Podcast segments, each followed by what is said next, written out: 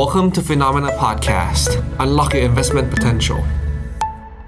สวัสดีครับ สวัสดีครับต้อนรับคุณผู้ชมเข้าสู่รายการข่าวเช้า Morning Brief นะครับ สรุปข่าวสำคัญเพื่อไม่ให้คุณพลาดทุกโอกาสการลงทุนครับ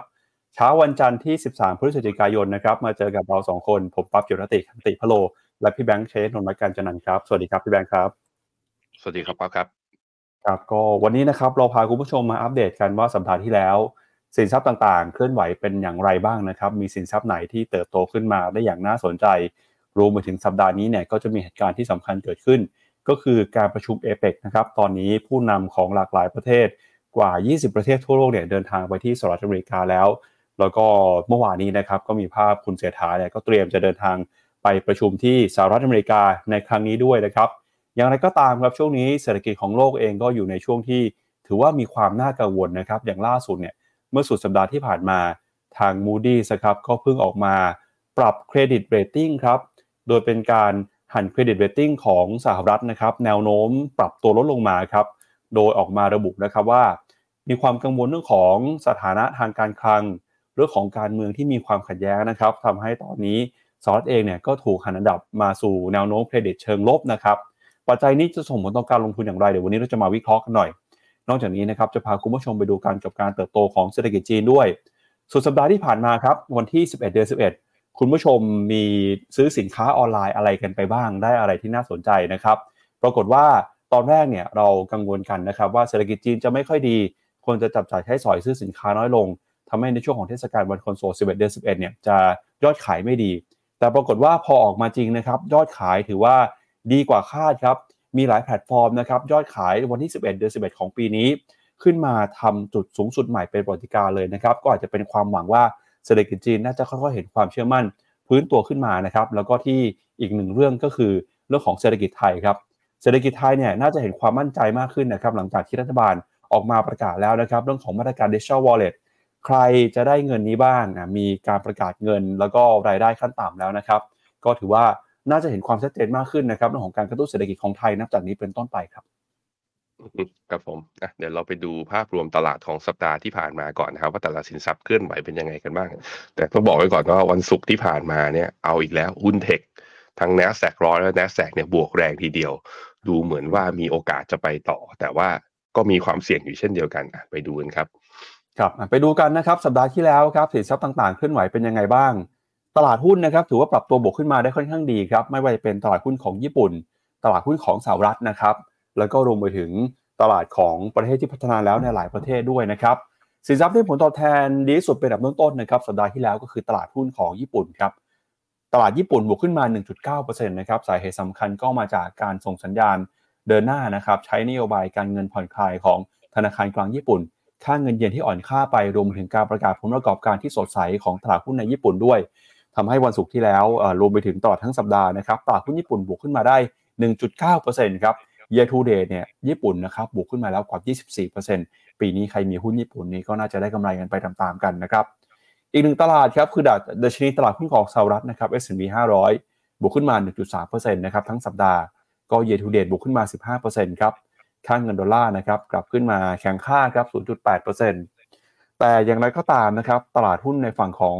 emerging market เนี่ยอาจจะย่อลงไปบ้างนะครับแล้วก็สินทรัพย์ที่ปรับตัวลงมาแรงก็มีน้ำมันนะครับน้ำมันติดลบไป 4%ทองคำย่อลงไป 2%ครับน้ำมันปรับตัวลงมาจากความกังวลนะครับเรื่องของดีมานจากเศรษฐกิจที่ส่งสัญญาณซบเซาไป นอกจากนี้เนี่ยก็มีสินทรัพย์อื่นนะครับที่เคลื่อนไหวอยู่ในกรอบในแดนลบด้วยเช่นกันครับ อันนี้เป็นภาพของตลาดหุ้นเอ่อแล้วก็สินทรัพย์ต่างๆ ในสัปดาห์ที่ผ่านมาครับ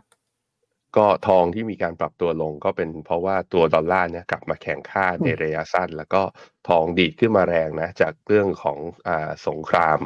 ความขัดแย้งระหว่างฮามาสกับอิสราเอลในช่วงก่อนหน้านี้ พอตลาดมองว่าไม่ลุกลามนะ กลายเป็นคอนฟ n น์ w อลก็คือว่าทะเลาะกันอยู่แค่ตรงนั้น ไม่ลุกลามปุ๊บก็แรงปรับฐาน หรือว่าแรงเทขายทอง ก็จึงตามมา ซึ่งล่าสุดเนี่ยราคาทอง ลงมาต่ำกว่าตรงฟิโบนัชชี61.8 อีกครั้งหนึ่งเช้านี้อยู่ที่ 1,938 ข้อดีคือ ยังไม่หลุดเส้นค่าเฉลี่ย 200 วันลงไป แต่ว่าเอ่อมันก็ถูกกดด้วยตัวการหลุดต่ำกว่าแนวรับสำคัญลงมาแล้ว ต้องรอดูนะครับ ว่าทองจะย่อลงต่อหรือเปล่าครับ ครับไปดูต่อนะครับ ไปดูที่ดัชนีตลาดหุ้นบ้างครับสัปดาห์ที่แล้วมีตลาดหุ้นของฟิลิปปินส์ให้ผลตอบแทนค่อนข้างดีบวกขึ้นมา 2.9% ตลาดหุ้นเวียดนามก็กลับมาแล้วเช่นกันนะครับ บวกขึ้นมาได้ 2.3%ครับ year to date เวียดนามบวกไป 9.4% Bovespa นะครับบวกขึ้นมา 2.1 เกาหลีใต้ก็บวกขึ้นมาได้นะครับ บวกขึ้นมา 1.7%หุ้นของตลาดหุ้นสหรัฐนะครับ S&P 500 ดาวโจนส์อยู่ในแดนบวกทั้งสิ้นเลยนะครับ ไต้หวันก็บวกฮะ แต่ที่ต้องจับตาคือหุ้นไทยครับ หุ้นไทยสัปดาห์ที่แล้วเนี่ยของเราติดลบไปประมาณ 0.8 จุดนะครับ ก็ร่วงลงไปเนี่ยตอนนี้เยทูเดตหุ้นไทยยังคงติดลบอยู่นะครับขออภัยติดลบไป 2.1%นะครับเยทูเดตหุ้นไทยยังคงติดลบอยู่โดยติดลบไปประมาณ 16%แล้วก็มีหุ้นจีนนะครับที่ติดลบมาเหมือนกับเราเช่นกัน ทั้ง China H share นะครับติดลบไป 2.6 year to date เนี่ยหุ้นไทยถือว่าเป็นหนึ่งในตลาดที่ให้ผลตอบแทนย่ำแย่ที่สุดของปีนี้เลยครับอืมครับผมก็เพราะการ rebound กลับขึ้นมาของตลาดหุ้นไทยเนี่ย เป็นเรื่องสำคัญมากๆนะว่าถ้าทำไม่ได้นี่กลายเป็นดัชนีที่ underperform มากๆล่าสุดก็เมื่อสัปดาห์ที่แล้วคุณเศรษฐาสรุปเงื่อนไขตัวเงิน digital wallet หนึ่งหมื่นบาทไว้แล้วเดี๋ยวเรามาทบทวนกันหน่อยว่าเรื่องนี้เนี่ยแต่ว่าเอาสุดท้ายนะ ก็คือต้องกู้อะคราวนี้การกู้นี่แหละ ที่จะทำให้นักทุนต่างชาติไม่เชื่อมั่นหรือเปล่าที่ผ่านมาเขาขายเพราะเรื่องนี้ไหม เดี๋ยววันนี้เรามาดูกันครับ สัปดาห์นี้มาดูกันว่าหุ้นไทยจะเคลื่อนไหวในกรอบทิศทางไหน แต่ต้องบอกว่าตอนนี้เช้านี้เอเชียที่เปิดมานะพี่ปับ๊บตลาดหุ้นดาวโจนส์ S&P 500 และ NASDAQ บวกได้แรงจริง ๆ ก็จริง แต่ว่าเช้านี้อย่างนิเคอีเปิดมาเช้านี้ก็บวกเพียงแค่ 0.5 KOSPI บวกเปิดมาเนี่ยไม่บวกไม่ลบนะ ออกไปทาง sideway ซะมากกว่า ในขณะที่ตัวใต้ออกอย่างตัวอื่นยังไม่เปิด เพราะนั้นเปิดออกมาในเอเชียยังบวกไม่เยอะ พอบวกไม่เยอะก็อาจจะผลต่อตลาดหุ้นไทยก็อาจจะยังไม่ฟื้นด้วยเช่นเดียวกันนะครับ ไปดูต่อนะครับที่หุ้นของสหรัฐบ้างครับในราย sector นะครับกลุ่ม IT ยังคงเป็นกลุ่มที่ผลตอบแทนค่อนข้างดีบวกขึ้นมา 4.8%นะครับแล้วก็มีกลุ่ม Communication ครับบวกขึ้นมา 2.2% Consumer Discretionary นะครับบวกขึ้นมา 0.9%ครับแต่กลุ่มที่ติดลบเนี่ยก็มีกลุ่ม Utilities กลุ่ม Real Estate นะครับ Materials แล้วก็กลุ่ม Healthcare ด้วย ดูเหมือนว่าตลาดเองก็จะมีการย้ายนะครับการลงทุนจากในกลุ่ม Defensive มาอยู่ในกลุ่มที่เปิดรับความเสี่ยงได้มากขึ้นนะครับ แล้วก็ไปดูเอ่อ performance style นะครับ growth stock นะครับบวกขึ้นมา 2.1% quality stocks บวกขึ้นมา 1.9%นะส่วนกลุ่ม momentum บวกขึ้นมา 1.4 large cap นะครับบวกขึ้นมาได้ 0.8แต่หุ้นในกลุ่ม value และกลุ่ม small cap เนี่ยปรับตัวลงมานะครับแล้วก็ถ้าไปดู equity performance ครับกลุ่ม semiconductor นะครับสัปดาห์ที่แล้วให้ผลตอบแทนได้ค่อนข้างดีทีเดียวครับบวกขึ้นมา 4.1% cyber security บวกขึ้นมา 3.5 e-sport บวก 3 global cloud บวกขึ้นไปได้ 1.9 นะครับแต่ที่ติดลบไปเนี่ยคือ blockchain นะครับติดลบไปประมาณ 5.5%นะครับเราไปดูหน่อยฮะว่าถ้าไปดูหุ้นรายตัวของตลาดหุ้นสหรัฐนะครับถ้าไปดูรอบสัปดาห์เนี่ยหุ้นตัวไหนให้ผลตอบแทนเป็นอย่างไรบ้างครับ Microsoft สัปดาห์ที่แล้วบวกขึ้นมา 5.7%นะครับ Google Meta Apple Nvidia บวกขึ้นมา 9% Amazon บวกขึ้นมา 3.2% Google Meta บวกขึ้นมา 3-5 นะครับ แล้วก็มี Netflix ที่บวกขึ้นมาได้ค่อนข้างดีทีเดียว ก็กลุ่มน้ำมันไม่ค่อยดีครับ Exxon Mobil ติดลบไป 4%เชฟรอนร่วงลงไป 3.6%ในสัปดาห์ที่แล้ว แล้วก็อีกหนึ่งตัวก็คือ Tesla นะครับ Tesla สัปดาห์ที่แล้ว ให้ผลตอบแทนติดลบครับลบไปประมาณ 2.9%ครับอือผมพาไปดูหุ้นที่อยู่ในเมกะเทนนะสิบตัวเป็นกราฟรายวัน เริ่มจาก Apple Apple เนี่ยทำจุดต่ำสุดตั้งแต่วันที่ 26 ตุลานะตรงนั้นแถวๆประมาณ 166 เหรียญ ตอนนี้ขึ้นมา 186 เหรียญ ขึ้นมายืนเหนือเส้นค่าเฉลี่ยทุกเส้นภาพสวยงามทีเดียว Microsoft เนี่ยเมื่อวันศุกร์บวกขึ้นมาอีก 2.5%นะทำราคาปิดที่ all time high อยู่ก็วิ่งขึ้นมาด้วยเช่นเดียวกัน Alphabet นะฮะทำจุดต่ำสุดเมื่อวันที่ 26 ตุลาตอนนี้ก็ดีดขึ้นมาอ่า มีแก็บแล้วก็เป็นแนวต้านสำคัญคือเส้นค่าเฉลี่ย 50 วันแถวๆ134 เหรียญตอนนี้อยู่ที่ 132.5 ก็ดูแล้วก็ถ้าปิดขึ้นมาแล้วสามารถที่จะยันไปต่อได้ high เดิมก็มีโอกาสนะครับอเมซอนนะครับก็เหลืออีกเพียงแค่ไม่ถึง 1-2%ก็จะปิดที่ all time high ด้วยเช่นเดียวกัน Tesla underperform นิดๆนะแต่ว่าเมื่อวันศุกร์ก็บวกแรงบวกได้ 2.2%ยังต่ำกว่าทุกเส้นค่าเฉลี่ย แล้วก็ต่ำกว่าเส้นค่าเฉลี่ย 200 วันด้วยเทสลาดูเป็น ตัวที่รอบ rebound รอบนี้ rebound ได้น้อยสุดในกลุ่ม 7 นางฟ้าเลยนะครับไปดูตัวอื่นในเมกะเทนกันวีซ่านะครับก็ดีขึ้นมา 1.4%อ่าจุดไฮราคาปิดไฮเดิมนะอยู่ที่ 250 เหรียญตอนนี้อยู่ที่ 245 ก็เหลืออีก 5 เหรียญนะครับ JP Morgan หลังจากที่หลุดเส้นค่าเฉลี่ย 200 วันลงมาแล้วทำจุดต่ำสุดเมื่อวันที่ 27 ตุลาตอนนี้ก็ดีขึ้นมานะ จุดต่ำสุดเขาอยู่ที่ประมาณ 135 ตอนนี้ 146 ก็ขึ้นมาค่อนข้างใช้ได้ทีเดียว แต่ยังไม่ทำจุดสูงสุดใหม่แนวต้านสำคัญของ JP Morgan คือ 149.6 นะครับ PNG นะฮะขึ้นมารอบนี้ก็จากจุดต่ำสุดประมาณ 142 ขึ้นมาที่ 152อ่าราคาเมื่อวันศุกร์ยืนเหนือเส้นค่าเฉลี่ย 100 วันขึ้นมาด้วยเช่นเดียวกัน MACD ก็ตัดขึ้นมาเหนือเส้นศูนย์นะโมเมนตัมใช้ได้ตัว Mastercard นะครับก็ดีดเด้งรีบาวขึ้นมารอบนี้ก็เป็น V shape นะจุดต่ำสุดอยู่รอ 363 ตอนนี้อยู่เกือบเกือบ 400 แล้ว 394 มีเส้นค่าเฉลี่ย 100 วันเส้นสีแดงนี่เป็นแนวต้านสำคัญ ดีขึ้นมาทุกอย่างนะ RSI ก็เกิน 50 MACD ก็เป็น buy signal ตัดขึ้นมาแต่ยังไม่เหนือเส้นศูนย์นะครับ ตัวสุดท้ายครับ Meta เมื่อวานนี้ราคาเมื่อวันศุกร์เนี่ยราคาปิดเนี่ยขึ้นมาเป็นจุดสูงสุด เมื่อเทียบกับย้อนกลับไปคือตั้งแต่ต้นปี 2022 เลย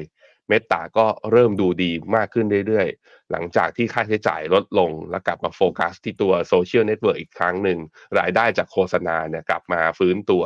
ผู้ใช้งานในยุโรปก็ตัวเลขก็ act จำนวนผู้ใช้งานก็ไม่ได้ลดลงอย่างที่ตลาดคาดก็เลยทำให้มี rebound momentum มานับตั้งแต่ตอนที่ประกาศงบเมื่อตอนวันพุธที่ 25 ตุลาเนี่ยนี่ก็ rebound เป็นขาขึ้นแท่งเขียวแทบจะทุกครั้งเลย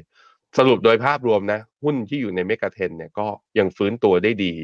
ยัง outperform ตลาดโดยภาพรวมอยู่นะครับ ใครที่สนใจแบบว่ากองทุน S F F R M F นะ แล้วลงอยากจะลงทุนในหุ้นนวัตกรรม หุ้นแบรนด์ระดับโลก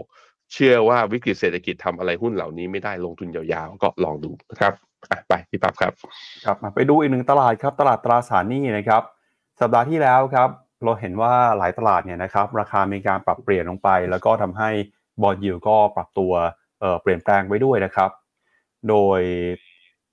ฝั่งของตราสารหนี้สหรัฐนะครับ อายุ 2 ปีครับ ก็มีการปรับเปลี่ยนไปนะครับบวกขึ้นมา 22 basis point ครับ ส่วน 10 ปีบวกขึ้นมา 7.9 basis point นะครับ อันนี้ก็เป็นความเปลี่ยนแปลงในตลาดตราสารหนี้ เดี๋ยวชวนที่แบงค์ไปดูหน่อยว่าบอลยูตอนนี้เป็นยังไงบ้างครับครับผมตัวบอลยูสิบปีนะครับ ก็ดีดขึ้นมาตั้งแต่เมื่อวันพฤหัสนะ จุดต่ำสุดเนี่ยอยู่ที่ 4.47 ตอนนี้ 4.65 ก็ดีดขึ้นมา ตัว 2 ปีกลับขึ้นมาอยู่ที่ 5%อีกครั้งหนึ่ง ผมคิดว่าปัจจัยหนึ่งที่อาจจะทำให้ยิวลงไม่ได้ช่วงนี้ก็คือกำลังเข้าใกล้งวดไอตัวเดฟซีลิงที่ผ่านมาแล้วเจอกันอีกทีวันที่ 17 พฤษภานี้ อันนี้เรื่องที่หนึ่งเรื่องที่สองคือการประชุมเอเปกนะสหรัฐกับสีจิ้นผิงจะเป็นยังไงนักนักลงทุนอาจจะรอดูท่าทีเรื่องนี้ แล้วก็อย่างที่สามก็คือ มูสดี้เขาบอกว่ามีการหั่น outlook ของเครดิตสหรัฐลงเนี่ยเป็นจาก stable เนี่ยเป็น negative แปลว่ามีความเสี่ยงในอนาคตนะ ที่เรตติ้งจะถูก downgrade ตรงนี้ก็คาดถูก downgrade จริงก็แปลว่าความเสี่ยงเพิ่มขึ้น ความเสี่ยงเพิ่มขึ้นก็แปลว่า ผลตอบแทนอัตราดอกเบี้ย ที่ควรจะให้เพื่อชดเชยความเสี่ยงที่เพิ่มขึ้นอาจจะสูงขึ้นตามไปด้วย ต้องมาดูครับว่าเรื่องนี้มีผลกระทบกับแรงคือมีแรงเทขายในตลาดหุ้นสหรัฐด้วยหรือเปล่านะครับ ครับเอาละครับงั้นเดี๋ยวเรามาเริ่มต้นกันนะครับ กับประเด็นเรื่องของการประชุมเอเปกนะครับที่จะจัดขึ้นผู้นำของหลายประเทศทั่วโลกเนี่ยก็จะเดินหน้าเข้ามาพบกันนะครับ แต่หนึ่งในสปอตไลท์สำคัญบนเวทีการประชุมเอเปกในรอบนี้ คือการพบกันระหว่างผู้นำของสหรัฐแล้วก็ผู้นำของจีนนะครับ ตอนนี้เนี่ยวันที่แน่นอนดูเหมือนว่าจะถูกกาหนดมาแล้วนะครับ ก็คือวันที่ 15 พฤศจิกายนครับ ที่ผู้นำของสหรัฐคุณโจไบเดนนะครับจะได้มีโอกาสพบปะกับประธานาธิบดีสีจิ้นผิงครับในการประชุมนอกรอบของเอเปก2023 ที่ซานฟรานซิสโกนะครับหลังจากที่ทั้งสองฝ่ายครับไม่ได้เจอกันมาเป็นเวลากว่า1ปีตั้งแต่การประชุม G20 ที่อินโดนีเซีย โดยการประชุมเอเปกนะครับที่จัดขึ้นมาในครั้งนี้เนี่ยก็ถูกคาดหมายว่า ผู้นำของทั้งสองประเทศจะสามารถพูดคุย แล้วก็บรรลุข้อตกลงที่สำคัญต่างๆ ในการแก้ไขปัญหาความขัดแย้งกันได้ครับ สำนักข่าวต่างประเทศรายงานบอกว่าประธานาธิบดีสีจิ้นผิงของจีนมีกำหนดจะพบปะนอกรอบ กับประธานาธิบดีโจไบเดนของสหรัฐวันที่ 15 พฤศจิกายนนี้ครับ และถ้าหากว่าไม่มีอะไรผิดพลาดนะครับ นี่ก็จะเป็นการพบกันครั้งแรกในรอบปีของสองผู้นำชาติมหาอำนาจ ซึ่งเป็นคู่แข่งแห่งยุคสมัย ซึ่งถือว่าเป็นอีเวนท์ที่ทั่วโลกให้ความสนใจ แล้วก็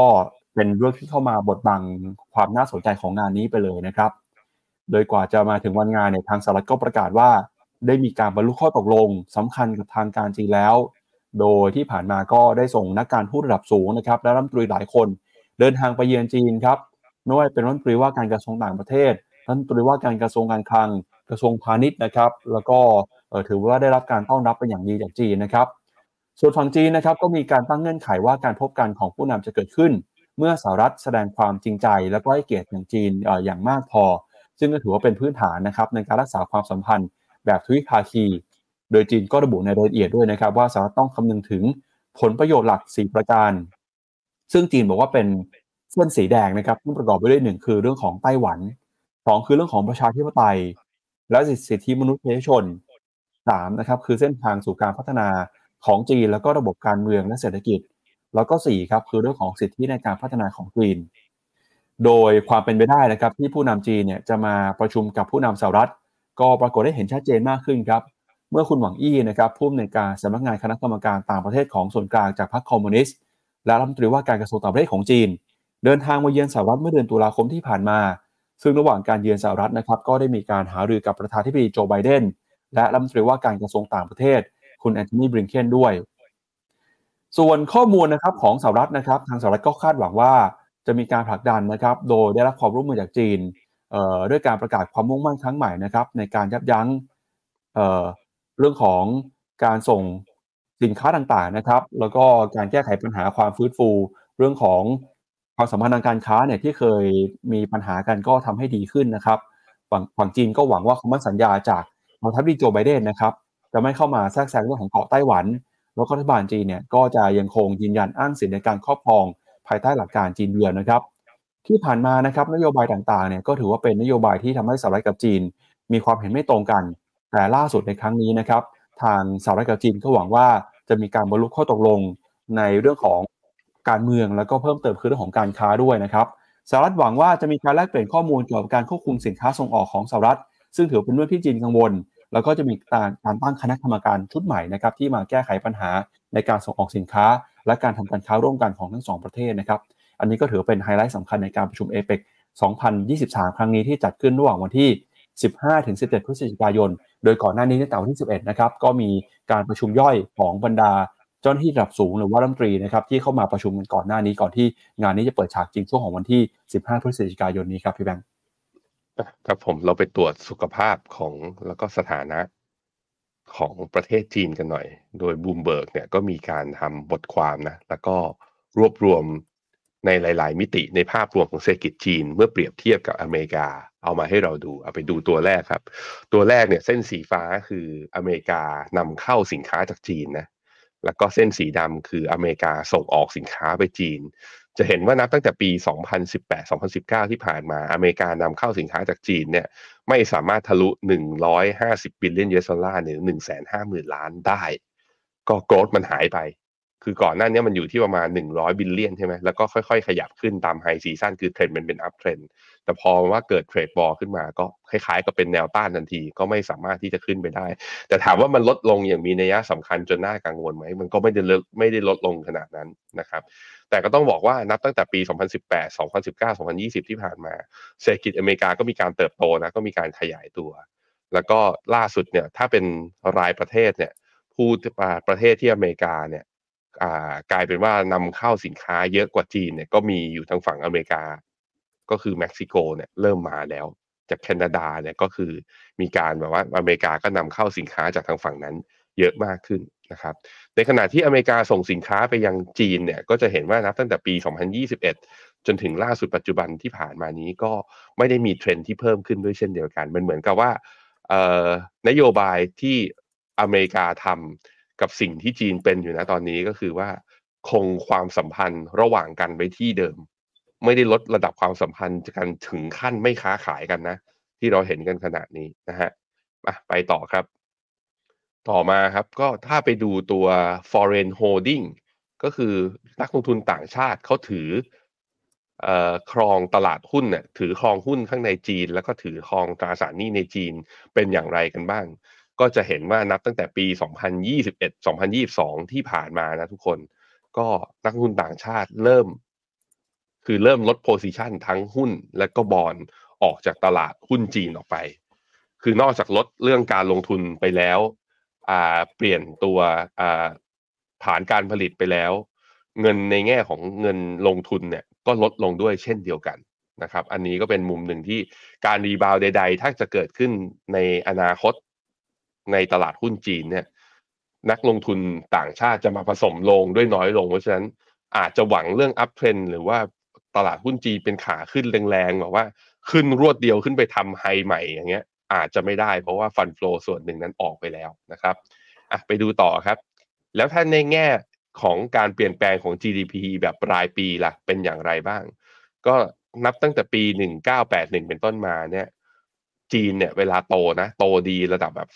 10-20%ขึ้นมา แล้วก็เนี่ยเข้าสู่ new normal ก็คือนับตั้งแต่หลังปี 2020 ที่ผ่านมาอะแน่นอนว่ามี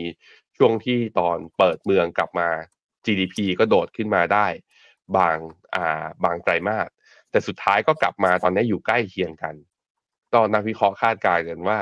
จีนจะโตได้ในระดับต่ำกว่า 5%ในสักประมาณ 3-5 ปีข้างหน้า ในขณะที่อเมริกา ปีนี้เนี่ย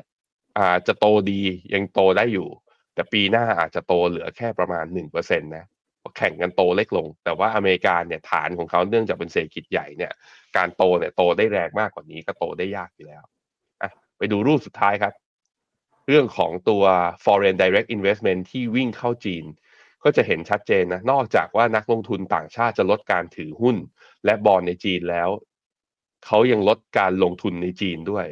ก็ล่าสุดแท่ง ล่าสุดนี้คือไตรมาสล่าสุดนี้ foreign direct investment ของจีนติดลบ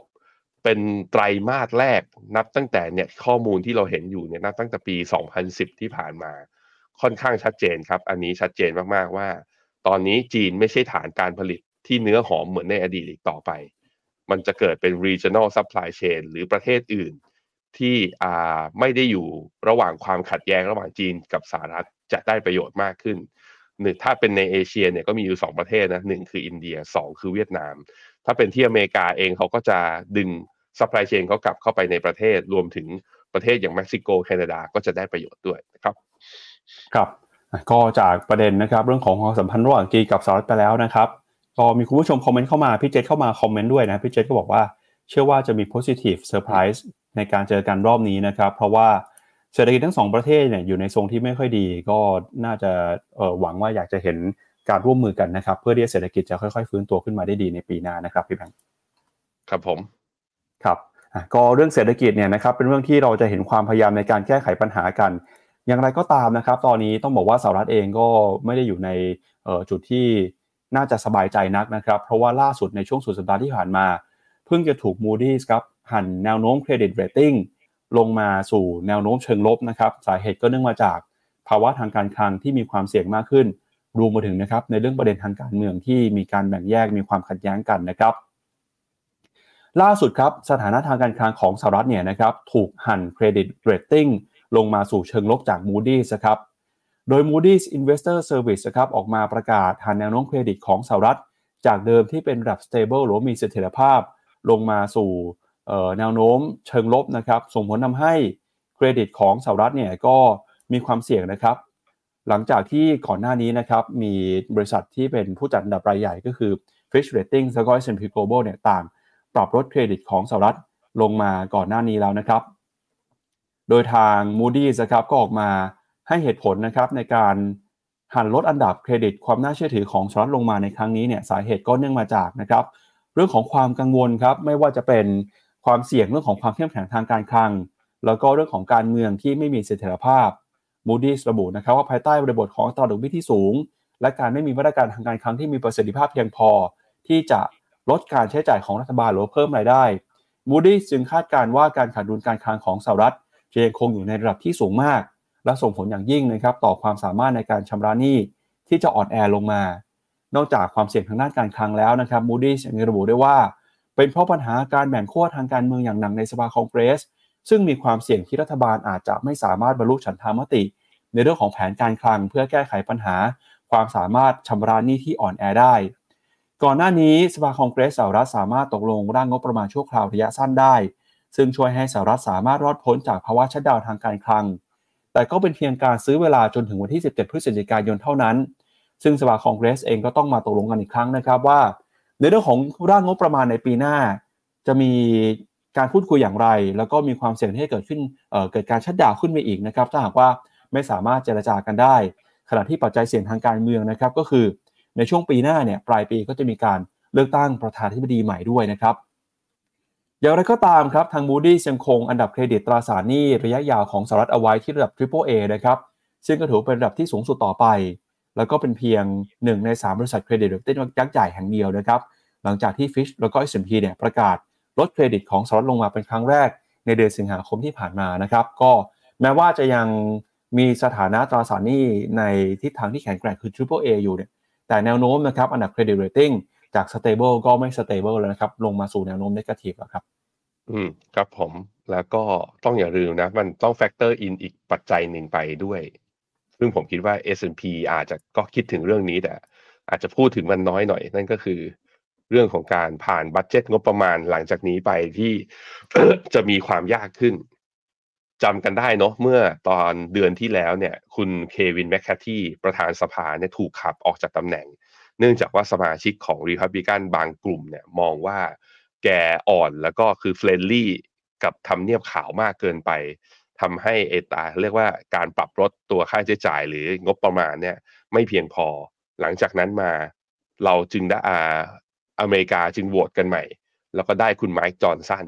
ซึ่งคุณไมค์จอห์นสันเนี่ยก็สนับสนุนเขาสนับสนุนเรื่องการลดภาษีลดขนาดรัฐ แต่ว่าก็ต่อต้านเรื่องการคุมเข้มกฎระเบียบต่างๆ ถ้าดูจากสมัยที่แกเป็นสสนะก็สนับสนุนทางด้านอาวุธ แต่ว่าทางด้านการถือครองอาวุธสำหรับคนชาวอเมริกัน นโยบายที่เกี่ยวข้องกับเศรษฐกิจเนี่ย เท่าที่ผมดูแล้วก็คือมีความขึงขัง แล้วก็เป็นผู้ที่ได้รับเสียงสนับสนุนจากในรีพับลิกันเองเนี่ยจากกลุ่มอนุรักษ์นิยมค่อนข้างเยอะ นั่นก็แปลว่าจะเน้นไปที่การลดภาษี แล้วก็ควบคุมกฎระเบียบมากขึ้น เพราะฉะนั้นอะไรก็แล้วแต่ที่เดโมแครตจะทำเพื่อหารายได้เพิ่มขึ้นจากการเก็บภาษี ก็น่าจะทำได้ยากขึ้น ถ้ามีชายคนนี้เป็นประธานสภา อีกกลุ่มอีกอย่างหนึ่งก็คือที่น่าสนใจคือคุณไมค์จอห์นสันเนี่ย เป็นเพื่อนที่ดีเป็นพันธมิตรที่ใกล้ชิดกับอดีตประธานาธิบดีโดนัลด์ทรัมป์นะอยู่ในกลุ่ม Freedom Caucus ซึ่งเป็นกลุ่มอนุรักษ์นิยม คือฝั่งแบบขวาจัดของริพับลิกันเลย เพราะนั้นต่อรองกันเรื่อง debt ceiling ต่อรองกันเรื่อง budget งบประมาณใด ๆ ก็แล้วแต่ คือ โจไบเดนและอ่าเดโมแครตจะผ่านกฎหมายได้ยากขึ้นในสมัยของการที่คุณไมค์จอห์นสันเนี่ยเป็นประธานสภาอยู่ดังนั้นเรื่องนี้จะมีผลต่อความผันผวนในตลาด เวลามันมีการเจรจากันต่อรองเนี่ย กันไม่มากก็น้อย เพราะนั้นต้องจับตาดูต่อนะครับ ครับไปดูข้อมูลกันหน่อยครับว่าตอนนี้สถานการณ์การคลังของสหรัฐนะครับ มีอะไรที่น่าห่วงบ้างแล้วก็วันที่ 17 นี้เนี่ยหลังจากที่กฎหมายงบประมาณฉบับชั่วคราว สิ้นสุดไปนะครับ จะมีการพูดคุยในกฎหมายงบประมาณฉบับใหม่ จะผ่านไปได้หรือเปล่า ถ้าผ่านไปไม่ได้ก็จะเจอกับโกลเมนชัดดาวนะครับเดี๋ยวชวนที่แบงค์ไปดูหน่อยครับว่าตอนนี้สถานการณ์การคลังของสหรัฐเนี่ยการใช้จ่ายที่เพิ่มขึ้นมา มันสร้างแรงกดดันต่อสถานะทางการคลังของสหรัฐอเมริกาแค่ไหนครับครับผมก็อเมริกาอยู่ในสถานะของการขาดดุลทางการคลังนะครับ ก็คือรายได้ที่หาเข้ามานั้นได้น้อยนะฮะมากกว่ารายจ่ายที่จ่ายออกไป รายจ่ายที่จ่ายออกไปมันก็จึงเป็นที่มาที่ว่าในสภาเวลาจะเสนอ อยากจะได้อยากจะกู้หนี้เพิ่มงั้นอยู่ก็ต้องลดรายจ่ายด้วยเพราะไม่งั้นหนี้มันจะเพิ่มเพียงอย่างเดียว ลดรายจ่ายก็เป็นทางเลือกหนึ่งใช่ไหมแล้วก็ลดงบประมาณอีกทางเลือกหนึ่งก็คือต้องไปเพิ่มรายได้ คราวนี้ไอ้ตรงเพิ่มรายได้อย่างที่บอกไปเมื่อกี้คือคุณไมค์จอห์นสันเองเนี่ย แกก็อยู่ในฐานะที่ว่าคือเป็นโปรทางฝั่งว่าลดภาษี เพื่อให้จูงใจให้เม็ดเงินนักลงทุนเนี่ยวิ่งเข้ามาลงทุนเพิ่ม แบบนั้นมันดีกว่าไปจัดเก็บภาษีเขาเพิ่มแล้วมันทำให้เศรษฐกิจไม่โตเขาไปคิดในมุมนั้น อันนี้ก็เป็นเรื่องที่ต้องต่อรองกันเนี่ยวันที่สิบเจ็ดอ่าวันที่สิบเจ็ดพฤศจิกายนี้ที่จะเห็นนะว่าจะผ่าเข้ามาในสภาอีกครั้งหนึ่งอันนี้ถามว่าแล้วงบประมาณที่ deficit อยู่นะตอนนี้คือ spending ที่มันเพิ่มขึ้น จากตัว budget ที่อ่าจากตัว budget ปีที่แล้วที่คุณโจไบเดนรัฐบาลของคุณโจไบเดนทำเนี่ยไปเพิ่มที่ไหนเยอะเอ่อส่วนที่เยอะที่สุดนะ ถ้านับเป็นตัวเงินเนี่ยพี่ปั๊บ หนึ่งแสนแปดหมื่นล้านมาจากอะไรพี่ปั๊บดอกเบี้ยฮะ net interest on debt สาเหตุก็ส่วนหนึ่งคือพอหนี้มันโตสองก็คืออัตราดอกเบี้ยมันสูงขึ้น พออัตราดอกเบี้ยมันสูงขึ้น คุณกำลังจะประมูลพันธบัตรคุณก็ต้องจ่ายดอกเบี้ยให้กับนักลงทุนที่เพิ่มมากขึ้น มันจึงเป็นสัดส่วนที่เยอะขึ้น คือแค่ตัดส่วนนี้ดอกเบี้ยซะถ้าสมมติว่าตอนนี้ดอกเบี้ยอเมริกากลับไปอยู่ที่ศูนย์นะการทะเลาะกันอาจจะ ไม่ไม่ได้รุนแรงไม่ได้เยอะมากขึ้น แต่เพราะมีภาระดอกเบี้ยที่สูงนี่แหละ อันดับสองรองลงมาคือพวก social security นะประกันสังคม แล้วก็มี FDIC bail out เบลเอาก็ตอนที่มีปัญหาเรื่อง regional bank มีปัญหา แล้วก็เลยต้องเอาเงินเข้าไปช่วยเหลือนั่นแหละเป็นเงินจากกระทรวงการคลัง เข้าไปอุดหนุนเราธนาคารภูมิภาคที่อยู่ในสหรัฐอันนี้คือ 3 อันดับนะครับ ในขณะที่ revenue หายไปเนี่ยก็มาจาก California tax นะหายไปแล้วก็มีเรื่องการประมูลแล้วก็มีเรื่อง เฟดที่เรื่องเงินค่าธรรมเนียมการโอน หรือว่าเรื่องรายได้จากเฟดเนี่ยที่หายไปในส่วนถึงประมาณ1นึ่งแสนหนึ่งแสน US dollar หนึ่งแสนล้าน US dollar ก็ไม่น้อย ไม่น้อยทีเดียว เราต้องมาดูกันแหละ เรื่องนี้คุณเจษคุยคุยในรายการ What's Happening กับดรมิ่งขวัญจากนักเศรษฐศาสตร์จากบลจบัวหลวง ก็ให้ความเห็นไว้ว่า ระวังว่ามันจะมีทฤษฎีเรื่องนี้แหละ อ่า เป็นการเจรจาต่อรองแล้ว ทุกอย่างมันจะวกกลับเข้าไปเป็นเรื่องการเมืองทั้งสิ้น แล้วมันเนี่ยผลของมันเอฟเฟกของมันเราเห็นแล้วว่าส่วนหนึ่งคือมาจากผลกระทบนั่นก็คือ เริ่มมี credit rating agency จ่อจะหั่น credit rating ของอเมริกาเพิ่มขึ้น มันก็ถูกตั้งคำถามว่าในระยะยาวหลังจากนี้ไปอเมริกากำลังสูญเสียความเป็นมหาอำนาจจริงหรือเปล่า ครับต้องรอดูติดตามกัน ครับผลที่เกิดขึ้นคืออัตราการเปลี่ยนแปลงของตลาดตราสารหนี้นะครับ โดยล่าสุดเนี่ยผลตอบแทนของพันธบัตรรัฐบาลสหรัฐอายุ 10 ปีนะครับก็ยังคงเดินหน้าปรับตัวขึ้นมาอย่างต่อเนื่องตั้งแต่ต้นปีที่ผ่านมาแม้ว่าช่วงนี้จะย่อลงมาบ้างนะครับ จากการส่งสัญญาณการเงินของเฟดแต่ในระดับ 4.6%เนี่ยก็ยังคงถือว่าอยู่สูงนะครับ เมื่อเปรียบเทียบกับค่าเฉลี่ยในรอบหลายปีนะครับพี่แบงค์อืมครับผมนะนี่คือ debt ceiling อ่าไม่ใช่ไอ้ debt เมื่อเทียบกับ GDP ตอนนี้อยู่ที่ร้อยยี่สิบสามเปอร์เซ็นร้อยยี่สิบสามเปอร์เซ็นเนี่ย คือเริ่มย่อลดลงมา จากจุดสูงสุดลงมาบ้าง ส่วนหนึ่งที่นี้มันย่อลงมาก็มาจากตัว GDP ที่ยังโตเนาะกับอีกอย่างหนึ่งคือเฟดก็ทำก็เรียกว่าทำ Q ตอนนี้ทำ QT อยู่ก็คือพยายามลด balance sheet ของตัวเองลดงบดุลของตัวเอง ไม่ถือตราสารหนี้ให้เยอะเกินไปนะครับ ครับอันนี้เป็น debt ceiling นะครับหรือว่าเพดานหนี้สาธารณะของสหรัฐนะครับที่กำลังเดินหน้าปรับตัวเพิ่มสูงขึ้นมาอย่างต่อเนื่องที่ผ่านมาทางสภาคองเกรสก็พยายามจะปรับพยายามจะขยับเพดานหนี้ขึ้นมาเรื่อยๆนะครับจนกระทั่งล่าสุดเนี่ยปี 2023 ครับมาอยู่ที่ระดับประมาณ 31.4 ล้านล้านเหรียญสหรัฐนะครับครับผมครับแล้วก็ไปดู credit rating หน่อยครับว่าตอนนี้ใครมองเป็นยังไงบ้างนะครับ ครับผมก็อ่าท่าน ไอประเทศที่ยังคงสถานะนะ จากทั้ง Fitch S&P แล้วก็ Moody ที่เป็น Triple A เนี่ย ก็เนี่ยทั้งหมดเนี่ยเยอรมันเดนมาร์กเนเธอร์แลนด์สวีเดนนอร์เวย์สวิตเซอร์แลนด์ลักเซมเบิร์กสิงคโปร์ออสเตรเลีย ส่วนอเมริกาเนี่ยก็เหลือเจ้า Moody นี่แหละครับ เหลือ Moody ที่ยังคงเรตติ้งที่ Triple A ส่วน Fitch กับ S&P Global เนี่ยให้เป็นหั่นลงมาก่อนหน้านี้แล้วเหลือ Double A plus นะครับ ภายใน 1-2 ปีข้างหน้า ในเมื่ออ่า Moody's นะปรับ outlook แล้วจาก stable เป็น negative ก็แปลว่ามีโอกาสที่จะลงมาอยู่ที่ Double A plus ด้วยเช่นเดียวกัน ผมอยากรู้เหมือนกันว่าตลาดจะตลาดหุ้นจะ react กับเรื่องนี้ยังไง โดยเฉพาะตลาดหุ้นสหรัฐนั่นแหละ จะมีการเทขายไหมหรือ bond yield จะมีการดีดขึ้นมาอีกรอบหนึ่งหรือเปล่านะครับ ครับ ก็ ประเด็นเรื่องของ bond yield นะครับอาจจะทำสร้างแรงกดดันให้กับเศรษฐกิจ หลายคนก็มีความกังวลเรื่องนี้นะครับ อย่างล่าสุดเนี่ยตลาดก็ประเมินครับบูมเบิร์กเขาวิเคราะห์ครับเขาบอกว่า bond yield เนี่ยนะครับจะปรับตัวลงมาราคาของพันธบัตรเนี่ยจะปรับตัวเพิ่มสูงขึ้น หรือว่าสถานที่เรียกว่า bond market rally เนี่ยจะเกิดขึ้นไม่ได้เลยครับ ถ้าหากว่าเศรษฐกิจสหรัฐยังคงเติบโตแข็งแกร่งเหมือนในปัจจุบันขนาดนี้นะครับ โดยตลาดประเมินครับว่า การที่บอลยูจะหยุดปรับตัวเพิ่มสูงขึ้นได้เนี่ยสิ่งจำเป็นที่อาจจะต้องเกิดขึ้นก็คือเศรษฐกิจสหรัฐอาจจะต้องเผชิญกับภาวะเศรษฐกิจที่ชะลอตัวลงไป หรือบางคนก็บอกว่าอาจจะต้องถึงขั้นถดถอยเลยด้วยซ้ำนะครับ โดยในช่วงหลายปีที่ผ่านมาครับเราเห็นอัตราการเปลี่ยนแปลงของตลาดตราสารหนี้นะครับสาเหตุสำคัญก็เกิดมาจากการใช้นโยบายการเงินของธนาคารกลางสหรัฐ ที่ธนาคารกลางสหรัฐเนี่ยเดินหน้า ปรับขึ้นอัตราดอกเบี้ยนโยบายมาอย่างต่อเนื่องจนกระทั่งปีล่าสุดนะครับเริ่มมีการพูดถึงว่า เฟดจะเริ่มหยุดการกระตุ้นเศรษฐกิจ แล้วก็จะเริ่มลดดอกเบี้ยลงมาในปีหน้า ตลาดบอลนะครับก็เลยมีความผันผวนเกิดขึ้นในช่วงปีช่วงหลายเดือนที่ผ่านมาอย่างที่เราเห็นกันนะครับ สิ่งที่ตลาดจับตาดูต่อไปคืออะไรครับ ก็คือดูเรื่องของท่าทีการใช้นโยบายการเงินของธนาคารกลางสหรัฐนะครับ โดยประเมินว่าถ้าหากว่าธนาคารกลางสหรัฐเนี่ยมีการเปลี่ยนแปลงนโยบายการเงินในปีหน้าจริง ก็อาจจะส่งผลทำให้ตลาดตราสารหนี้นะครับลดความร้อนแรงลงมา อย่างไรก็ตามความเสี่ยงเรื่องของตราสารนี้ยังคงมีอยู่นะครับท่ามกลาง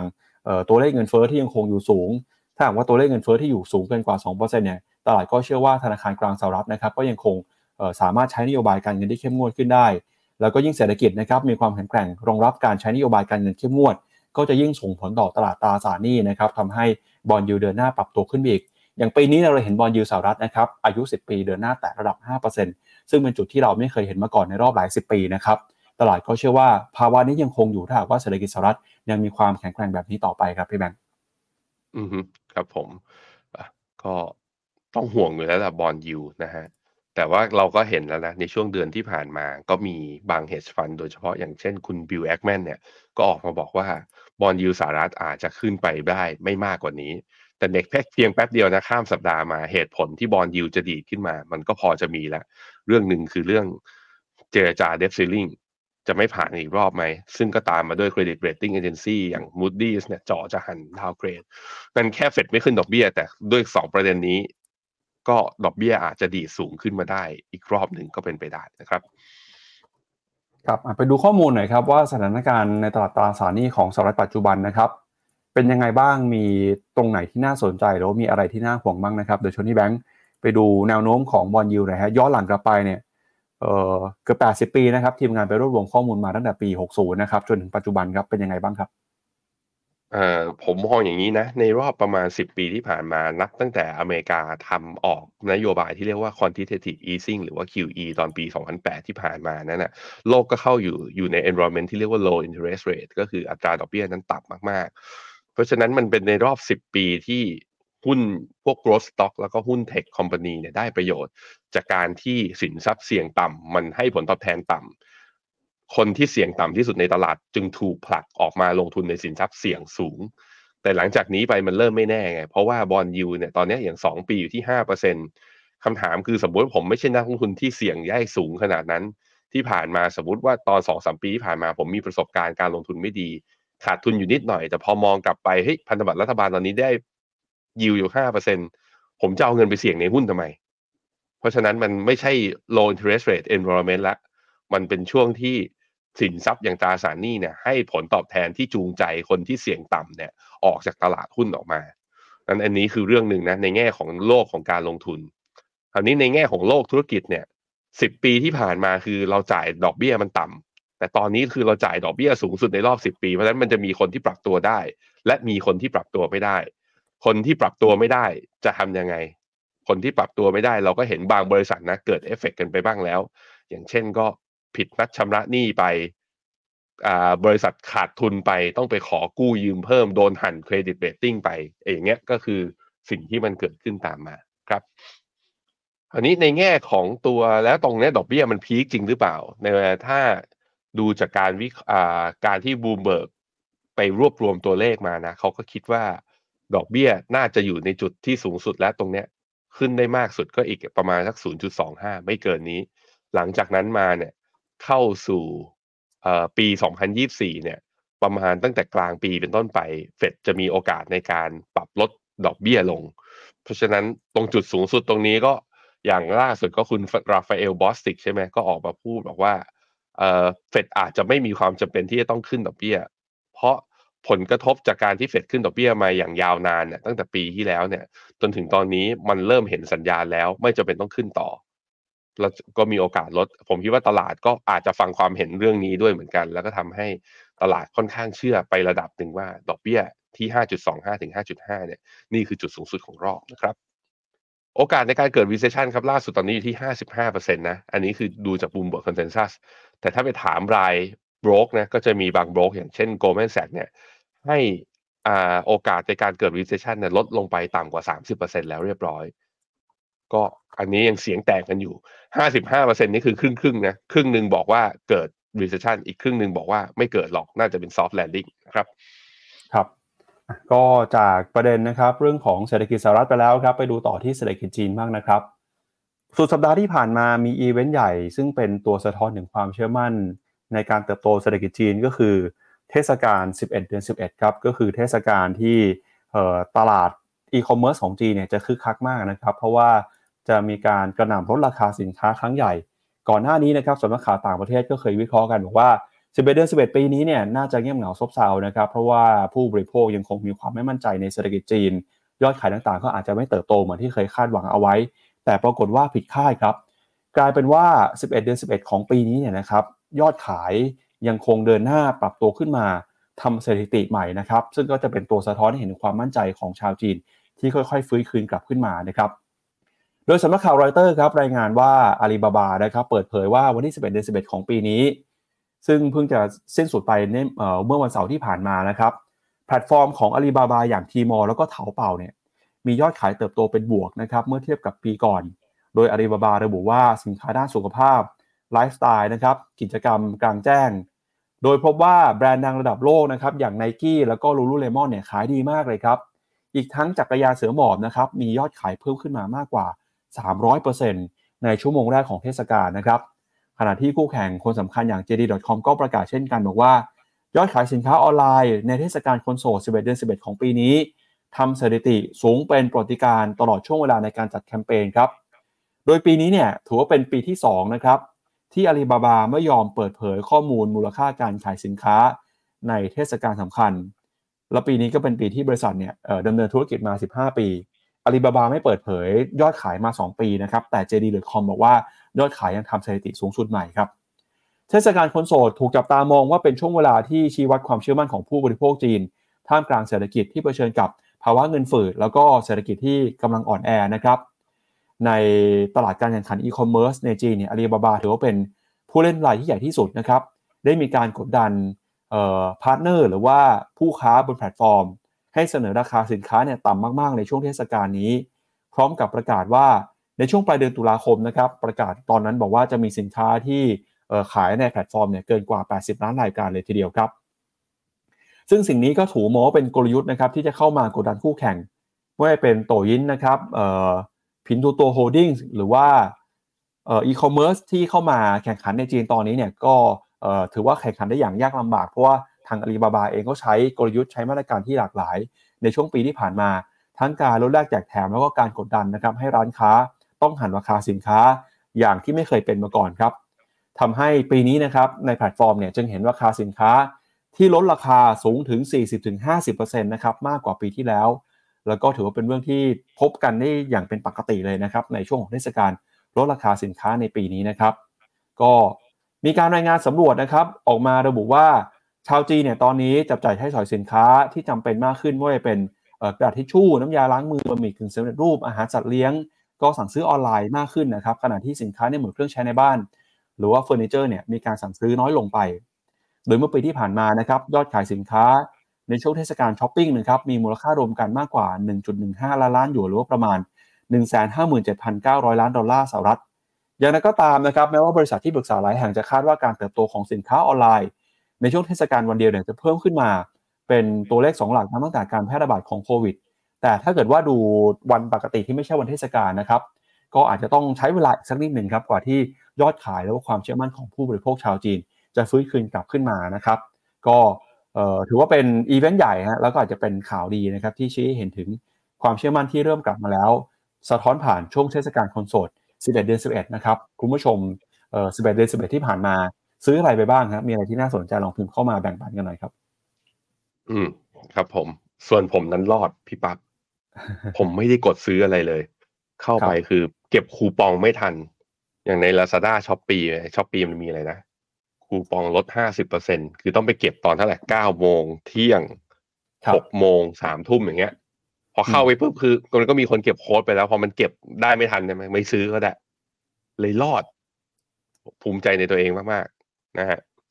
คุณพี่เคลลี่นะเขาบอกว่าเขาหนึ่งคนที่ทำให้ยอด11 11สูงขึ้นนี่คือ ภรรยาของเขาเอง ขับรถเข้าบ้านมาเลยรปภส่งพัสดุให้ตลอดแหมอันนะ เขาคงซื้อของถูกครับพี่เคลลี่แล้วก็ของเข้าบ้านนะยังไงก็ต้องจำเป็นต้องใช้อะพี่ปั๊บอะพี่ปั๊บโดนอะไรไปบ้างไหมครับ เอ่อที่บ้านผมทางเอ่อที่บ้านนะครับเขาซื้อเครื่องซักผ้าใหม่ครับพี่แบงค์ปรากฏว่าโอ้โหมันได้ราคาที่ถูกมากครับ คือราคาปกติอยู่ที่ประมาณ 15,000 บาท แล้วมันก็มีโปรโมชั่นลดราคาประมาณ 30%นะครับเหลือประมาณเอ่อ8,000บาท แล้วไปได้โค้ดอีกโค้ดลดราคาประมาณ1,000 2,000กลายเป็นว่าจากราคาเต็ม15,000เนี่ย ได้ราคาประมาณเจ็ดพันบาทเท่านั้นเองถูกไปครึ่งหนึ่งครับอืมเอออืมก็อืมผมว่าถ้าเกิดว่ารอจังหวะดีๆ แล้วก็รู้วิธีเก็บโค้ดวิธีเก็บคูปองเนี่ยมันทำให้เราซื้อของได้ถูกจริง ๆ นะครับอะใช่แต่ก็มีก็ต้องก็ต้องก็ต้องวางแผนดีๆฮะคือซื้อของที่จำเป็นจะต้องซื้ออยู่แล้วนะครับ ไม่ใช่ว่าเห็นของลดราคาแล้วซื้อทั้งนั้นที่เราไม่ได้อยากได้นะครับอะใช่มันมันมีของบางอย่างที่ถูกกว่าตอนที่เราซื้อไปบางคนก็ใช้วิธีครับซื้อถั่วผมมาอืมเกือบง้างไปแล้วก็คือ Nintendo Switch ไอเครื่องเล่นเกมอะ ครับไอตัว OLED อะมันลดราคาจากราคาเต็มประมาณสักหมื่นสามบนแพลตฟอร์มไอ Lazada ลดลงมาเหลือแปดพันนิดๆเองอะผมอืมน่าซื้อถั่วจริงๆเลย จะซื้อมาทำไมมีอยู่แล้วเออนี่เห็นไหมมีคนเป็นเหมือนผมคุณจันยรักษ์เขาบอกว่าจังหวะมันไม่ได้เห็นไหมเก็บคูปองพลาดประจำเลยมันเป็นอย่างนั้นน่ะคือ บางทีเราใช้ชีวิตประจำวันมันต้องทำอย่างอื่นไงเราไม่ได้มีอาชีพในการช้อปปิ้งถูกไหม แล้วไอ้คนที่มันช้อปปิ้งแล้วมันเฝ้าหน้าจอก็เก่งกันเก่งเก่งกันเหลยเกินนะ กดกันรับกันเร็วๆนั่นแหละ ตามนั้น ใครทันอะไรบ้าง ลองพิมพ์กันเข้ามาบอกเพื่อนๆกันหน่อยนะครับครับอะไปดูข้อมูลเพิ่มเติมกันหน่อยนะฮะว่าเออแนวโน้มของการเติบโตยอดขายแล้วก็เศรษฐกิจจีนนะครับในช่วงที่ผ่านมาเนี่ยเป็นยังไงบ้าง ก็งาน 11 เดือน 11 นะครับ ก็ถือว่ามีความสำคัญนะครับสำหรับเศรษฐกิจในช่วงเทศกาลนะครับ ไม่ได้แค่มีแค่เทศกาลในฝั่งจีนอย่างเดียวนะครับ ในฝั่งของซอสเองเขาก็มีเทศกาลเหมือนกัน ถ้าเปรียบเทียบกันเนี่ยก็เป็นช่วงของเทศกาลช่วง Black Friday Cyber Monday นะครับที่ทางสหรัฐอเมริกาเขาก็จะมีการลดราคาสินค้ากัน แต่เราก็จะเห็นว่าเห็นว่าในช่วงหลังๆเนี่ยเทศกาลของจีนวันคนโสดนะครับกลายเป็นว่า มียอดขายครับเติบโตแซงหน้าเทศกาลสำคัญของสหรัฐอย่างเทศกาล Cyber Week อีกนะครับก็กลายเป็นว่าตอนนี้เนี่ย ก็คือเศรษฐกิจจีนมีความสำคัญมากนะครับกับธุรกิจอีคอมเมิร์ซของโลกตอนนี้ครับไปดูอันนี้ก็เป็นข้อมูลที่มาฝากกันนะครับเดี๋ยวช่วงนี้แบงค์อ่านคอมเมนต์เพิ่มเติมหน่อยฮะแล้วเดี๋ยวไปดูกันว่า แล้วเรื่องของนโยบายดิจิ t a ลวอลเล็ตในบ้านเรานะครับจะมีความชัดเจนแล้วก็ใครที่จะได้สนับสนุนนะครับกระตุ้นเศรษฐกิจตรงนี้บ้างเดี๋ยวไปดูคอมเมนต์กันอีกครั้งครับ อือฮึครับผม ไปดูมีคนวันนี้ขอราคาทองด้วยอะไปดูราคาทองกัน ถ้ากราฟทอง 15 นาทีเนี่ยก็จะเห็นว่าไหลลงมาอย่างต่อเนื่องนะ แล้วก็ถ้าดูเป็นกราฟ day เนี่ย มันหลุดไอ้ตรงฟิบอนัชชี61.8 ลงมาแล้ว แต่ว่าไอ้เส้น 200 วันเนี่ย เช้านี้มันหลุดลงไปแต่ว่ามันพยายามจะยืนได้อยู่ ระยะสั้นๆ ผมคิดว่า พอมันเป็นเรื่อง debt ceiling แล้ว เป็นเรื่องว่าอเมริกาสูญเสียสถานะ ของความเป็นสินทรัพย์ปลอดภัย มีความเสี่ยงจะสูญเสียสถานะนั้น อะไรที่ยังปลอดภัยอยู่บ้าง ผมคิดว่าทองจะแปลงตัวเองหรือเปล่าจะมีเซอร์ไพรส์สักดีดขึ้นมาเหนือพันเก้าร้อยเนี่ยพันเก้าร้อยสี่สิบตรงแถวนี้หรือเปล่า ต้องดูนะ ต้องรอดู ตัวผมเองยังไม่มั่นใจในทิศทาง แต่ว่าถ้าดูจากสัญญาณทางเทคนิคเนี่ยในเมื่อมันหลุดมาแล้วมันควรหลุดมาเลย แต่เราจะ confirm ว่ามันจะหลุดลงมา หรือว่าทองยังเป็นขาลงต่อ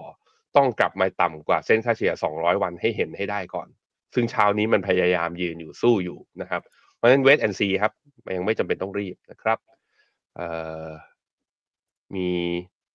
สวัสดีทุกคนนะครับ คุณ CK บอกวันจันทร์แล้วเหนื่อยแล้ว เกิดอะไรขึ้นนะ ไปทำอะไรมา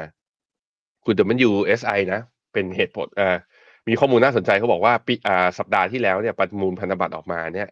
คือคนซื้อน้อย มันก็เลยทำให้ยิวเด้ง เพราะฉะนั้นมีมีโอกาสเหมือนกันที่บอลยิวยังไง ก็อาจจะกลับมาดีดขึ้นถึงแม้ว่าเฟดไม่ขึ้นดอกเบี้ยนะครับ สวัสดีก่อนแล้วกัน คุณกุ๊กไก่นะครับ คุณเกียว คุณวีวิน คุณแวนดี้ คุณเอเก้พีดีคุณบุปผา สวัสดีนะฮะ วันนี้ไม่ค่อยมีคำถามเลยนะ ไม่มีใครแชร์อะไรด้วย ไม่ยอมแชร์อะไรด้วยว่าไปซื้อของอะไรกันมา กลัวเป็นหลักฐานให้คนที่บ้านรู้เหรอฮะ ว่าเราซื้อของ เดี๋ยวตอนมันเข้ามานะ เดี๋ยวพัสดุแฟชเอยเคอรี่เอยมาส่งเดี๋ยวเขาก็รู้อยู่ดีฮะเพราะฉะนั้นพิมพ์มาถามพิมพ์มาบอกกันหน่อยว่าซื้ออะไรไปบ้าง ได้ถูกขนาดไหนทำให้คนอื่นเขาอิจฉาหน่อยด้วยการที่คุณได้ของถูกกว่านะฮะอะคุณเกียวเขาบอกว่าขอหุ้นอินเดีย ตลาดหุ้นอินเดียดัชนี Sensex นะฮะเอ่อเริ่มมีการปรับตัวดีดขึ้นมานะ อย่าง เอ๊ะ เช้านี้เหรอ เอ๊ะเช้านี้เปิดแล้วเหรอ ยังไม่แน่ใจนะแต่ว่าถ้าดูจากตรงตั้ง bottom ของรอบนะ ตอนปรับฐานลงมาเมื่อวันที่ 26 ตุลาเนี่ย ตอนนี้ดีดขึ้นมากี่เปอร์เซ็นต์แล้วประมาณ 3%แล้ว 3%นี้ เหลือ upside อีกประมาณเกือบเกือบสี่เปอร์เซ็นจะขึ้นไปทดสอบ high เดิม อินเดียเป็นหนึ่งในประเทศที่มีอนาคตนะ แล้วถ้าถ้าใครแบบว่าชอบอินเดียอยู่แล้ว แล้วอยากจะ convince แบบว่าอยากจะมี ความเชื่อมั่นมากขึ้น อยากจะมีคอนฟ idence มากขึ้นกับอินเดีย อยากให้ย้อนกลับไปฟังรายการไปดูรายการ What's Happening เมื่อสัปดาห์ที่ผ่านมาวันพฤหัส ผมคุยกับคุณเอม ซึ่งเป็น strategist ของบลจกสิกร นี่คือหนึ่งในสายที่เขาบอกว่าเขาวิเคราะห์อินเดียมาดีแล้วสุดแล้ว และเชื่อว่าอินเดียคือหนึ่งในประเทศที่จะมีการเติบโตในอนาคตนะเพราะนั้น upside ที่สี่เปอร์เซ็นที่ผมลากตรงนี้อาจจะเป็นแค่ high เดิมเนี่ยแต่ถ้ามันทะลุได้แล้วไปได้ต่อก็อาจจะเป็นอีกหนึ่ง ประเทศที่ถ้าใครลงทุนจะสามารถสร้างผลตอบแทนได้ เพราะอินเดียก็น่าสนใจตรงที่ว่า ไม่คืออยู่ในจุดสวิตสปอตอะไม่ได้ทะเลาะกับจีน ไม่ได้ทะเลาะกับอเมริกา ใคร ๆ ก็อยากหันหน้าเข้ามาจำนวนประชากรก็เยอะรายได้ต่อหัวต่อประชากร ยังอยู่ในระดับที่มีโอกาสโอกาสที่จะมี middle class เติบโตได้อีกค่อนข้างเยอะอะไปดูกันเองนะครับ ครับไปดูกันนะครับกับเรื่องของ Digital Wallet ครับในวันศุกร์ที่ผ่านมาท่านนายกนะครับ มีการแถลงข่าว สรุปนะครับเรื่องของ Digital Wallet หน่อยว่า ตอนนี้เนี่ยใครเข้าขายบ้างแล้วก็การใช้งานมีข้อจำกัดอะไรบ้างนะครับสำหรับเงิน Digital Wallet 10,000 บาทนะครับคนที่มีสิทธิ์ได้รับก็คือต้องมีอายุ 16 ปีขึ้นไป รายได้นะครับไม่เกิน 70,000 บาทต่อเดือน หรือว่าเงินฝากไม่เกิน 500,000 บาท ในกรณีที่รายได้ไม่เกิน 70,000เนี่ยแต่มีเงินฝาก 500,000 ก็จะไม่ได้รับสิทธิ์นะครับหรือว่ากรณีที่รายได้เกิน 70,000 แต่เงินฝากน้อยกว่า 500,000 ก็จะไม่ได้รับสิทธิ์เช่นกันนะครับซึ่งเงื่อนไขครับ เงื่อนไขเนี่ยก็คือจะมีการใส่เงินนะครับในกระเป๋าเงินดิจิทัล10,000 บาท ต้องใช้ภายในอำเภอตามบัตรประชาชน ใช้ครั้งแรกภายใน 6 เดือนนะครับโครงการจะสิ้นสุดเมษา70 แล้วก็ไม่สามารถโอนให้ผู้อื่นได้ ต้องมีการลงทะเบียนรับสิทธิ์นะครับแล้วก็ใช้สำหรับซื้อของที่เป็นสินค้าอุปโภคบริโภคเท่านั้น สินค้าที่ไม่สามารถซื้อได้ก็มีประเภทสินค้าออนไลน์อบายมุกนะครับเหล้าบุหรี่ บัตรกำนันบัตรเงินสดเพชรพลอยทองคำอัญมณีนะครับส่วน การใช้เงินเนี่ยไม่สามารถเอาไปชำระพวกชำระหนี้ค่าน้ำค่าไฟค่าโทรศัพท์ ค่าน้ำมันก๊าซธรรมชาติค่าเทอมหรือว่าค่าเรียนได้ แล้วก็เงื่อนไขนะครับคือรัฐบาลจะใส่เงิน 1 0,000 บาทลงในกระเป๋าดิจิตอลประชาชนนะครับ สามารถใช้ภายในอำเภอตามบัตรประชาชน เมื่อได้รับสิทธิ์แล้วต้องใช้ภายใน 6 เดือน โครงการจะสิ้นสุดเมษายนปี 70 ไม่สามารถโอนหรือว่าแลกเป็นเงินสดได้ ต้องมีการลงทะเบียนนะครับ โดยจะเริ่มต้นตั้งแต่ 1 พฤษภาคม ปีหน้าจนถึง 31 ตุลาคม ของปี 67 นะครับ แล้วก็สำหรับร้านค้าที่จะเข้าร่วมโครงการใช้ได้ต้องเป็นร้านค้านะครับที่สามารถที่ลงทะเบียนแล้วก็มีเงื่อนไขตามที่รัฐบาลกำหนดไว้นะครับ อันนี้ก็เป็นเรื่องของความชัดเจน ส่วนที่มาของเงินเนี่ยนะครับ ก็มีการพูดถึงนะครับเรื่องของการออกพรบเงินกู้นะครับ โดยจะออกพรบกู้เงินประมาณ 5 0 0แสนล้านบาทนะครับ ซึ่งทางนายกก็ยืนยันว่าจะส่งผลต่อสัดส่วนหนี้สาธารณะไม่เกิน 65% ซึ่งยังไม่ถือว่าเกินกรอบวินัยทางการคลังที่กำหนดไว้ที่ 70%นะครับ อันนี้ก็เป็นความชัดเจนล่าสุดของมาตรการดิจิทัลวอลเล็ตครับพี่แบงค์ครับ ผมมีคำถาม ผมมีคำถาม สมมติสมมตินะวันนี้ผมเงินเดือนหกหมื่นเก้าแต่ว่าผมมีเงินออมอยู่ในบัญชีห้าแสนผมถอนออกสักห้าบาทณตอนนี้เลยอะทันไหมเพื่อจะเอาเงินดิจิตอลไม่ทันใช่ไหมไม่ทราบเหมือนกันครับ เออใครรู้บ้างสมมตินะ ผมมีเงินห้าแสนพอดีแต่ว่าเงื่อนไขคือเงินเดือนผมไม่ถึงเจ็ดหมื่นผมถอนออกมาทันไหมบางคือผมดูแล้วเขาบอกว่าเฮ้ยรัฐมีฐานข้อมูลในอดีตเขาดูจากในอดีตว่าคุณเคยถึงหรือเปล่า ถ้าเคยถึงแล้ว อาจจะปักหมุดสักวันหนึ่งว่านั้นถอนตอนนี้ก็ไม่ทัน มันก็มีความเห็นแบบนี้อะแต่งั้นงั้นผมมีคำถามอีกอันหนึ่งสมมติว่าผมในอดีตที่ผ่านมาผมไม่ถึงห้าแสนเลยนะ เงินออมข้างในบัญชีไม่ถึงห้าแสนตอนนี้ผมเงินเดือนหกหมื่นเก้า พอสิ้นปีปุ๊บขึ้นปีหน้านะเงินมันจะไปจ่ายพฤษภาใช่ไหมปีหน้า ผมเงินเดือนขึ้นขึ้นเป็นเจ็ดหมื่นผมได้ตังค์วะอืม เออ ตัดกันตรงไหน ตัดกันตรงไหน อันนี้คือเรื่องที่สองเรื่องที่สามคือ ผมไม่เคยมีเซฟวิ่งเลย อย่างปัจจุบันเนี้ยเอาตรงๆนะถ้าตอนนี้คือ ผมก็ถือว่าเป็นคนหนึ่งแทบที่เข้าขายได้ถ้าไม่นับที่เงินเดือนนะเพราะผมไม่เคยมีเงินฝากออมทรัพย์เกินห้าแสนแต่ผมมีเงินอยู่ในกองทุนรวมไง ผมมีเงินอยู่ในตลาดทุนอะสมมุติว่าเป็นนักลงทุน VI ท่านหนึ่งที่ไม่เคยมีรายได้ ไม่เคยมีเงินเดือนเกินเจ็ดหมื่นบาท แล้วซื้อหุ้นเนี่ย ไม่ได้ซื้อหุ้นปันผลได้ซื้อแต่หุ้นเติบโต แต่พอร์ตหุ้นโตเป็นร้อยล้านเลยอย่างเงี้ยได้ตังค์ไหมนี่ไม่รู้ไงอันนี้ถามเฉยๆอันนี้ถามเฉยๆถามเพื่อทุกคนแหละ ถามเพื่อทุกคน ผมไม่ได้ถามเพื่อจะสีถนนชัยใดๆทั้งสิ้นนะแต่ว่า ถ้ามาประกาศขนาดนี้ก็ค่อนข้างชัดเจนนะ อย่างที่เราคาดการณ์กันก่อนหน้านี้ว่าเงินในนโยบายนี้เนี่ยรัฐบาลเอาจริง แล้วทำแน่ๆ วงเงินห้าแสนล้านอะเรามาดูกันครับว่าวันนี้ตลาดหุ้นไทยจะตอบรับแบบไหนนะครับ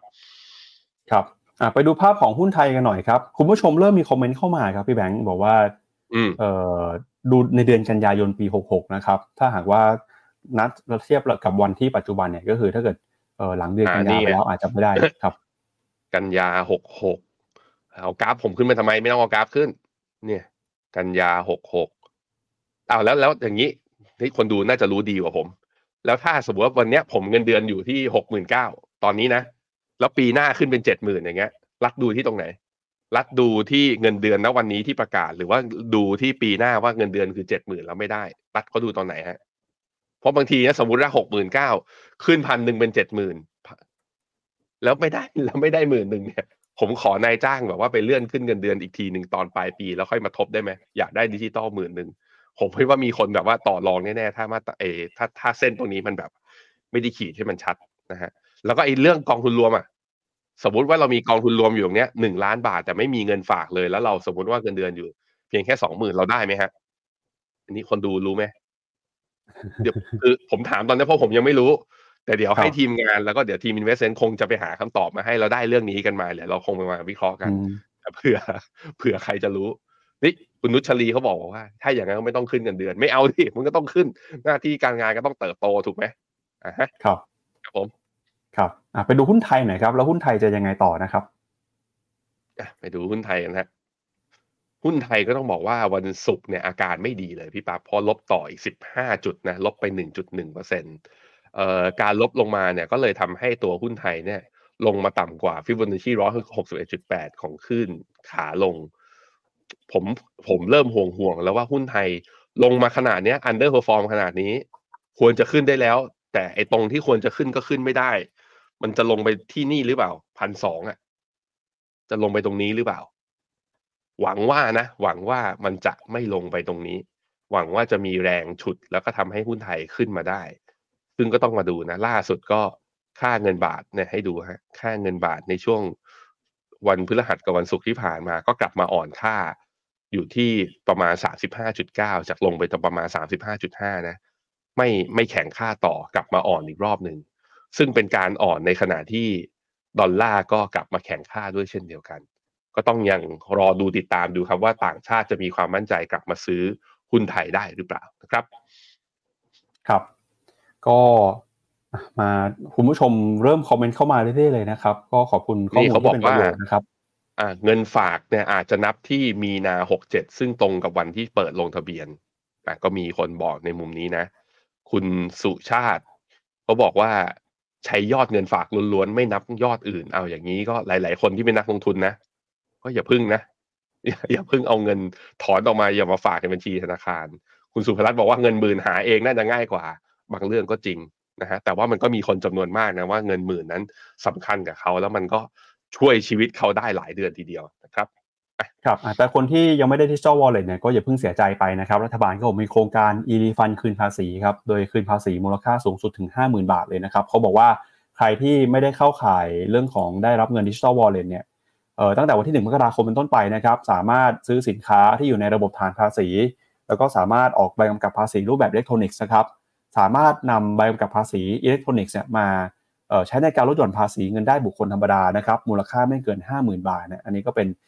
มาตรการอีกหนึ่งมาตรการที่เข้ามาน่าจะ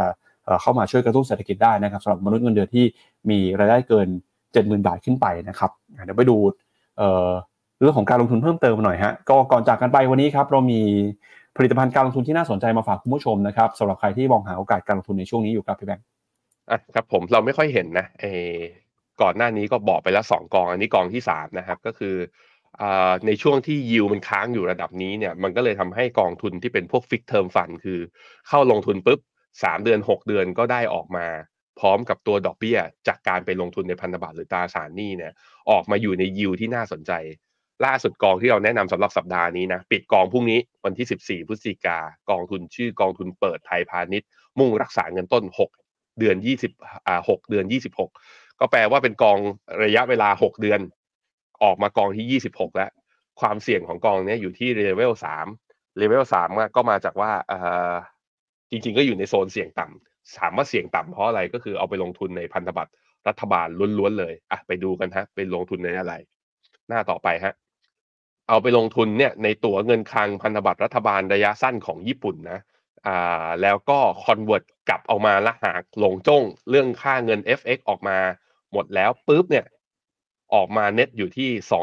2.15%ตอนนี้กองทุนที่เวลาถ้าอยากได้กองทุนเสี่ยงต่ำนะมันจะมีกองทุนเสี่ยงต่ำอยู่ 2 อันก็คือ กองทุนพันธบัตรรัฐบาลญี่ปุ่นกับอีกอันหนึ่งคือกองทุนพันธบัตรรัฐบาลไทย พันธบัตรรัฐบาลญี่ปุ่นเนี่ยตอนนี้ให้ยิวสูงกว่าไทยนิดนึงแต่ว่าพอให้สูงกว่าไทยนิดนึงก็ผู้จัดการกองทุนก็ใช้วิธีคือไปป้องกันความเสี่ยง hedge ค่าเงินเนี่ยทั้งจำนวน แล้วมันเน็ตกลับมาเนี่ยมันได้พอๆกับพันธบัตรรัฐบาลไทย แค่พอๆกันอยู่ที่ประมาณ 2.15 แต่เพียงแต่สัปดาห์นี้เนี่ยผมไปลองกางตารางของตัวกอง IPO พวก fixed term fund พวกเนี้ยพันธบัตรรัฐบาลไทยตอนนี้กอง 6 เดือนเนี่ยผลตอบแทนมันหล่นลงมาเหลือประมาณสัก 2.1นั้นแล้วแต่เลือกถ้าแบบว่าเราไปแคร์เรื่องยิวนะอยากได้ 2.15 อายุ 6 เดือน แล้วเชื่อว่าญี่ปุ่นยังไงก็ไม่เจ๊งในอีก 6 เดือนข้างหน้าเพราะถือเป็นพันธบัตรเป็นตั๋วเงินคลังล้วนไงก็กองนี้ก็น่าสนใจ ตอนนี้ FINNOMENA เนี่ยเปิดให้สามารถที่จะลงทุนในกอง IPO โดยเฉพาะพวก fixed term fund พวกนี้สำหรับใครนะที่แบบว่าอยากล็อกเงินยาวๆ อยู่ใน money market แบบพวกพันธบัตรรัฐบาลล้วนๆ มาอยู่ตลอดแล้วและตอนนี้ผลตอบแทนมันต่ำกว่า 2 เราสามารถขยับให้มันเกิน 2 ได้ ด้วยการลงทุนผ่านกองทุนเหล่านี้ ถ้ามันมีอะไรที่น่าสนใจยังไงเดี๋ยวเราเอามาอัปเดตให้ทราบกัน อย่าลืมนะครับกองนี้สามารถซื้อได้แพลตฟอร์ม FINNOMENA ครับ SCB CP 6 M 26ก็คืออายุ 6 เดือนพรุ่งนี้ปิด IPO อัตราดอกเบี้ยคาดการณ์นะอัตราผลตอบแทนคาดการณ์อยู่ที่ 2.15%ไม่หักภาษีครับ ครับอ่าแล้วก็ใครนะครับที่มองหาโอกาสด้านการลงทุนอยู่ครับ สัปดาห์นี้เนี่ย FINNOMENA ก็จะมีโปรโมชั่นใหญ่ของปีโปรโมชั่นหนึ่งเลยนะครับ ก็คือเอ่อฟินกับฟินครับ สามารถแลกรับส่วนลดค่าธรรมเนียมในการซื้อกองทุนเนี่ยนะครับ cashback มูลค่าสูงสุดถึง 20,000 บาท กับคูปองฟิน10,000 ฟินนะครับ ก็ แคมเปญนี้เนี่ยจะเริ่มตั้งแต่วันที่ 16 ถึง 30 พฤศจิกายนนี้นะครับ ใครที่ยังไม่ได้เปิดบัญชีกับ FINNOMENA นะครับรีบเปิดครับแล้วเดี๋ยววันที่ 16 เนี่ยไปกดรับคูปองกันนะครับ คูปองนี้สามารถนำมาใช้แลกรับส่วนลดค่าธรรมเนียมในการซื้อกองทุนได้ด้วยครับเอาละครับและนี่ก็เป็นทั้งหมดนะครับของรายการข่าวเช้า Morning Brief วันนี้นะครับเราสองคนและทีมงานลาไปก่อนพรุ่งนี้กลับมาเจอกันใหม่นะครับ วันนี้สวัสดีครับ สวัสดีครับ f i n o m e n a e x c l u s i v e บริการที่ปรึกษาการลงทุนส่วนบุคคล ที่จะช่วยให้เป้าหมายการลงทุนของคุณ เดินทางสู่ความสำเร็จ ไม่ว่าคุณจะเป็นนักลงทุนสายไหน เริ่มต้นที่ 5 0 0 0 0 0 บาท สมัครเลยที่ f i n o m e f i n o m e n a e x c l u s i v e หรือ line at f i n o m e n a p o r t คำเตือน ผู้ลงทุนควรทำความเข้าใจลักษณะสินค้า เงื่อนไขผลตอบแทน และความเสี่ยงก่อนตัดสินใจลงทุน